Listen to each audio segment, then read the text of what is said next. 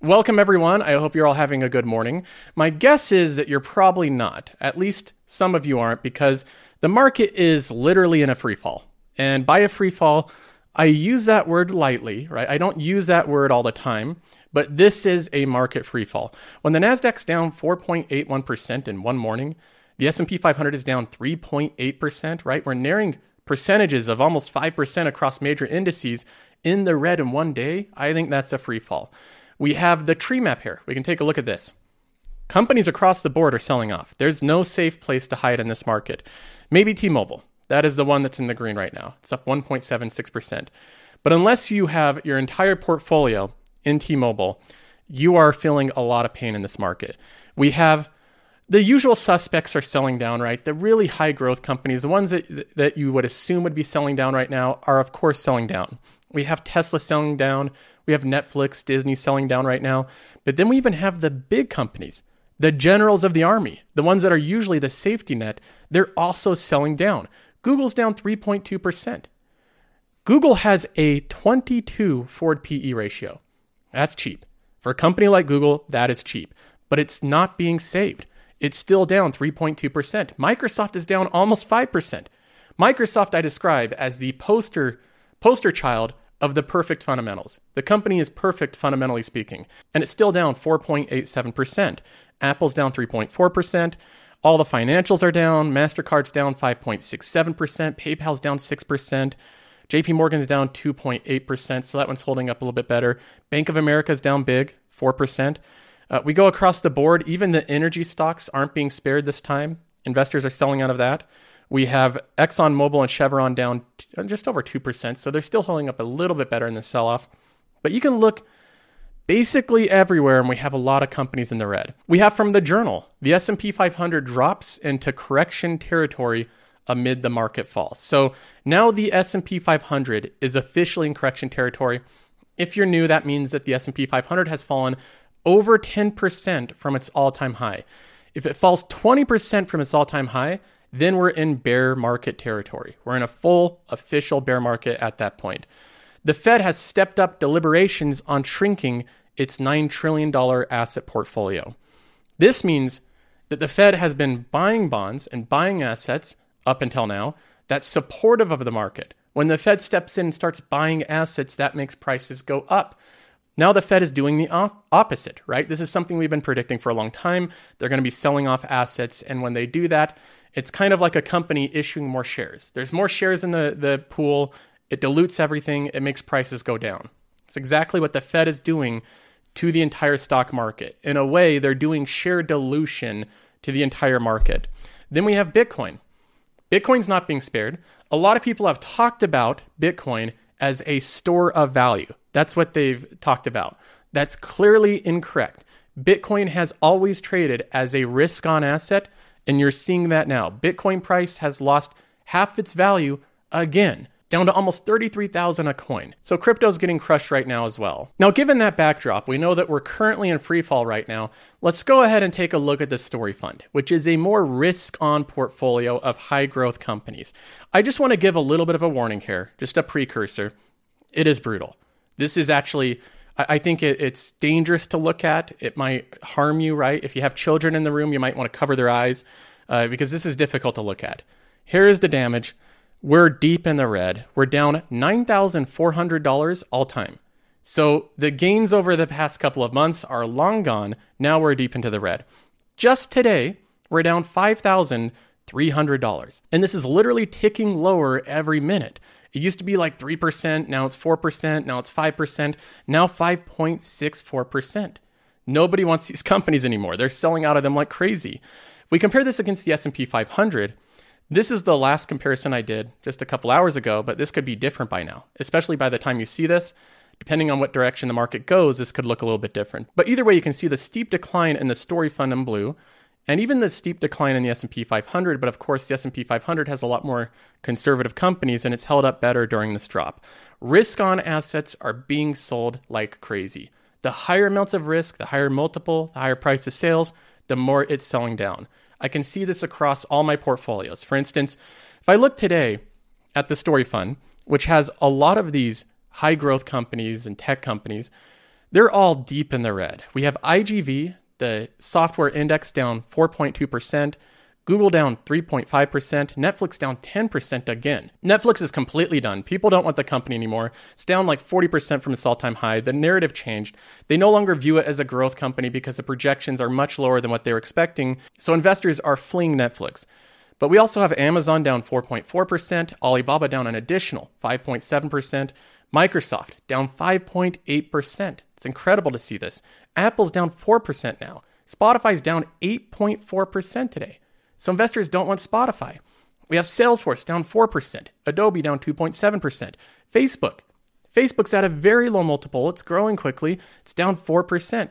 Atlassian's down 2%, but this one's been hammered over the past month. So even though it's doing well today, it hasn't done well over the past week. We have Disney down 5.4%. That's in response to Netflix in some part. We have Twilio down 7.6% and PayPal down 6.4%. Across the board, these type of companies are getting crushed. Now we can give this even more context and do another comparison.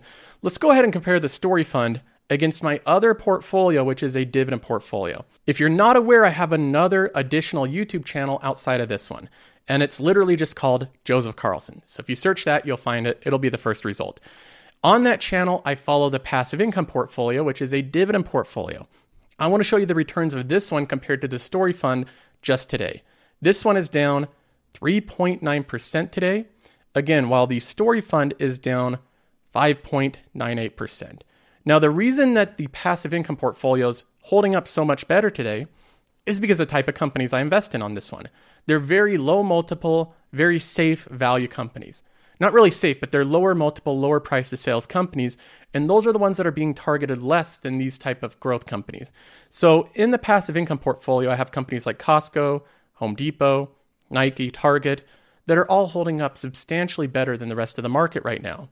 In the story fund, we have these risk on assets that are uh, they're just being sold off like crazy. These are the type of companies that, again, investors don't want right now.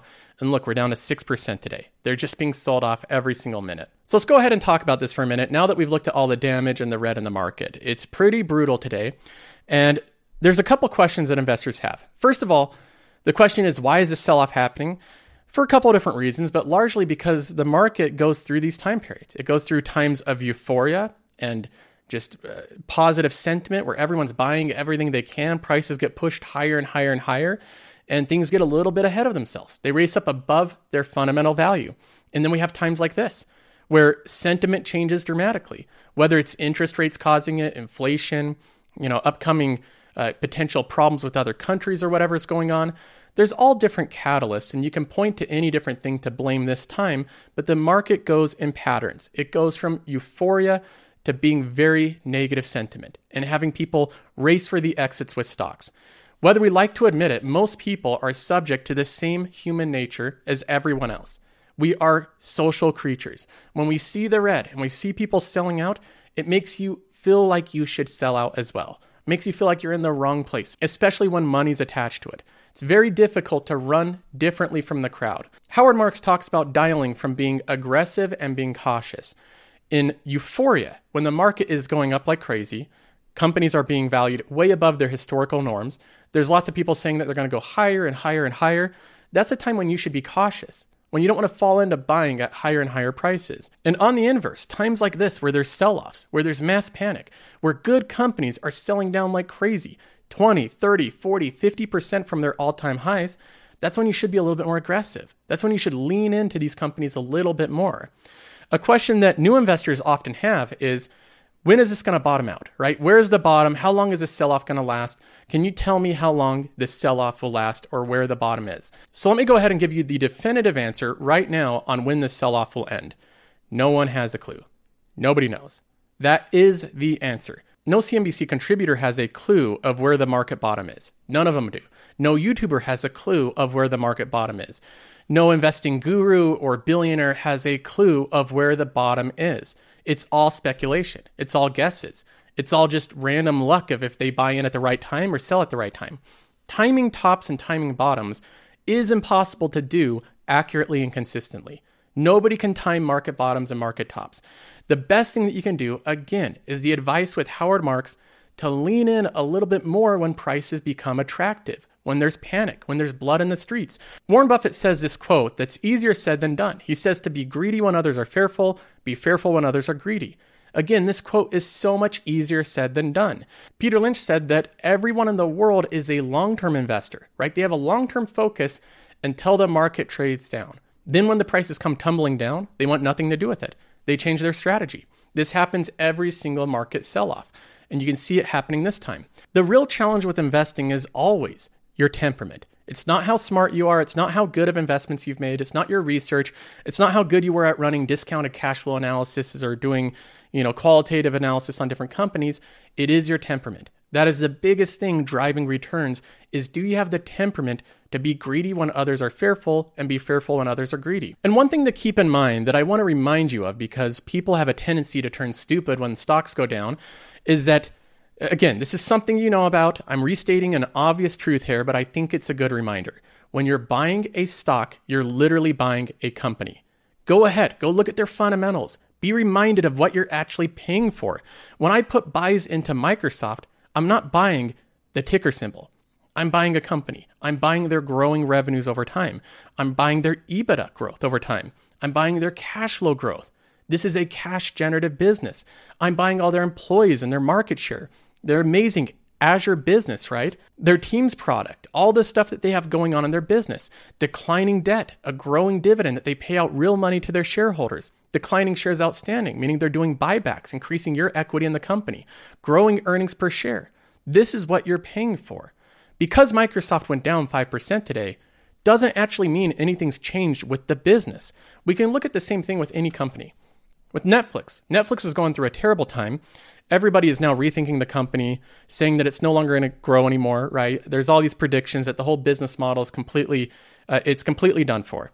I don't really agree with that. I'm going to wait out and see another year or two and see how this goes, but I'm buying the revenues of this company. The growing subscriber base. They gained 8.3 million subscribers over the past 3 months. They're projecting another 2.5 million, which is low, but regardless, they're growing their EBITDA, their free cash flow. Their debt's going to go down another 700 million this year. They have their shares outstanding being flattened. Their earnings per share growth has been incredible over the past couple of years. It's grown substantially. And now their price to sales and their PE ratio, the valuation of the company is by far the lowest it's been ever in its history. We can look at another example of a business, a company that you're buying if you own shares of it, which is Alphabet, Google, right? A company we're all familiar with. This is trading at now, after today's 4% drop, a 22 forward PE ratio. That is so incredibly cheap for a company of this caliber, this growth, this moat, right? This margin of safety, whatever you want to call it. This is incredibly cheap. Investors are selling out of Google, and I don't see any reason why. It doesn't make sense. The company grew its quarterly revenue by 41%, its earnings by 71%. The growth might taper down a little bit, but it is a fast growing company. The revenue growth is outstanding. We have EBITDA growth, free cash flow growth, net income growth, earnings per share growth that has been incredible over the past couple of years. They have, I think, next to no debt on the balance sheet. They have 12 billion. So what? 12 billion dollars in debt, and at the same time, 142 billion dollars in cash. So there's no chance of them ever going bankrupt. This is a business. You're buying a business when you buy a stock. So keep that in mind on days like today. When you're buying a stock, you're buying a company, a business. That's what you're buying shares of. And do not let the stock price be a reflection on the company or its fundamentals. The stock price is all sentiment, emotion, uh, you know, quick judgment calls. It can be completely unrelated sometimes. Sometimes a good company can trade 40, 50, 60% away from its fair value. Whether below it or above it, it can trade either direction. The market is not perfectly efficient all the time. There's many good companies like Google that get sold off like crazy. They return back in their value. There's other companies that are crap companies that go way up in value, SPACs and different things that go to $20 billion valuations with no fundamentals. The stock market is not this perfectly efficient vehicle all the time, every single day.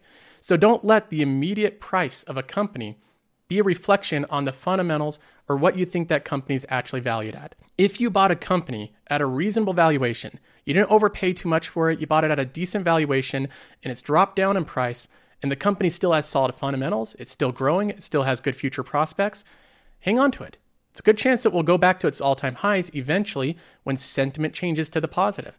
There's a decent chance of that. Not every company will. Some of them will never return to their all time highs. But again, if you bought at a reasonable price, it's a good company, and it's growing over time, I don't see any immediate reason to sell it. When I look at my companies and I try to determine and ask myself, will these holdings return to their all time highs? I can go through them one by one. We have IGV, it's down 24%, $4,000. This is a fund of cloud software companies. I fully believe that over time, given enough time, it might take a little bit of time, but given enough time, this will go to all time highs. I really believe so. I have full confidence in that because it is an index fund, it's an ETF, it rebalances. And as long as cloud computing companies and software companies in general do okay, this will return to its all time highs. Google is, is not even in the red on me, but I think this one easily is a great value right now. Uh, it's probably my number one pick in my portfolio right now because it has kind of the safety net of big tech, and I think it's also undervalued. We have Netflix. This one is more, it's a little bit more risky now, right? The debate is now back in the forefront if Netflix is still a growth company. The big problem with Netflix was not the valuation. A lot of people point to just the valuation being too high. Sure, you can say that in hindsight, but the big problem with Netflix was the growth assumptions from their investors. I had growth assumptions that they were going to be growing at 5 to 6 million subscribers per quarter, right? Around 20 to 25 million new net additions per year. And they projected 2.5 million. So they basically said, hey, by the way, we're going to be growing at half the pace we previously were. So the company's now being completely re rated and re questioned with its entire story. Is Netflix still a growth story? I think the story with Netflix is all about implied growth in the company. If it really does normalize to this snail's pace growth of 2.5 million subscribers per quarter, like they're projecting, that's the new norm, then the company really is worth like 200, 300 bucks, right? It's not worth the 500, 600, 700 dollars. Now, if the growth does start to speed up and reaccelerate and renormalize to 20, 25 million subscribers per year, then it will it will be worth a lot more. And we'll see investors jump back in.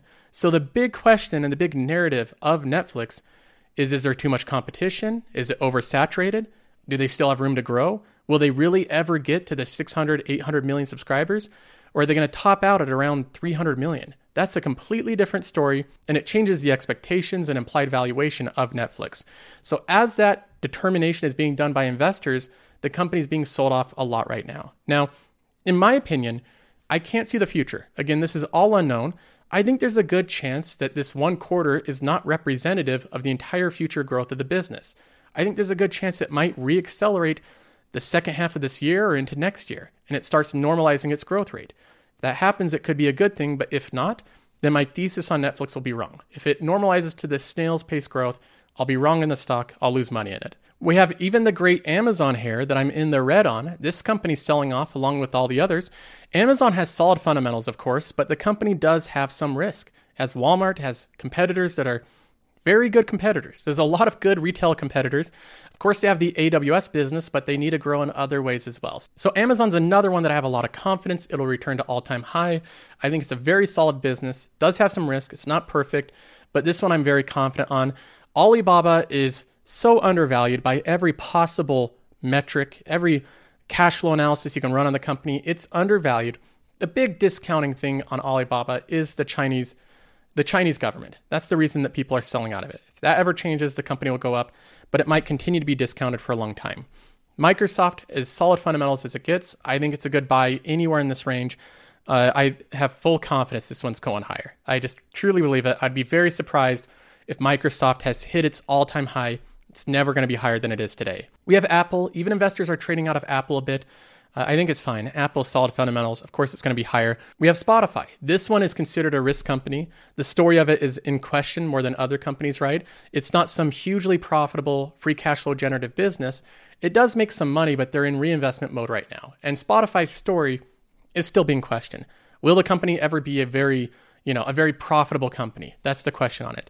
I believe it will. I think the company is doing a lot of things that investors are not paying attention to. All my videos on YouTube are on Spotify in video format, which is the only other place you can watch this show in video outside of YouTube. That in and of itself, I think, is worth something. Spotify is competing literally with YouTube in this manner. So, this company I'm very bullish on. The price does not change my thoughts or how I feel about Spotify at all. I am more bullish on this company, a lot more bullish than I was six months ago. We have Salesforce solid company. I've lost all the gains on it. It's down like 30%. Still holding this one. Adobe, again, another solid company, still holding this one. I think it will go up way above their all time highs in the future. Uh, Facebook is holding on well. It's more of a value play at this point. And then Atlassian, I'm still in the green. Luckily, when this one went up like crazy, I recognized it was getting ahead of itself and I took a lot of gains out of this holding. So I only have 700 bucks. The price just doubled in like six months. When the price doubles of a stock in six months and the price to sales is crazy high, you might want to lock in some gains there. That's what I did with the Atlassian. So this one doesn't need to return to all time highs for me because I locked in gains when it was much higher. Then we have Disney. Disney's being discounted right now because of Netflix, along with Roku and Viacom CBS and Discovery and any other streaming stock. Disney has made it clear that streaming is now their number one business, the number one thing they're focusing on, their growth path of the future. And Netflix is saying, hey, even as good as we are, we're having trouble growing at all. So, of course, that brings into question the entire business model. Twilio is a high multiple company. Doesn't surprise me, it's sold down like crazy. Again, the higher risk, the higher multiples, those are the ones selling down the most. Even PayPal is sold down a lot, but luckily I locked in a lot of gains of this one. So that's it. That's all the holdings in my portfolio. I think it's full of a lot of really good companies. I'm buying good businesses that I have a lot of confidence they'll return to their all time high eventually, at least a huge majority of them. Now, having said that, on today's like today, when you have the market selling off and your portfolio's down, you know, 3.5%, it's tough to keep a level head. But I will say, the only prices that really matter are the price you buy at and the price you sell at. Those are the prices that matter, not what the market does in between with its day to day trading and the volatility. That doesn't matter as much as the price you buy, the price you sell. And today I'm not selling. So that is all for this video. I hope you enjoyed it, and I'll have another update very soon in the future.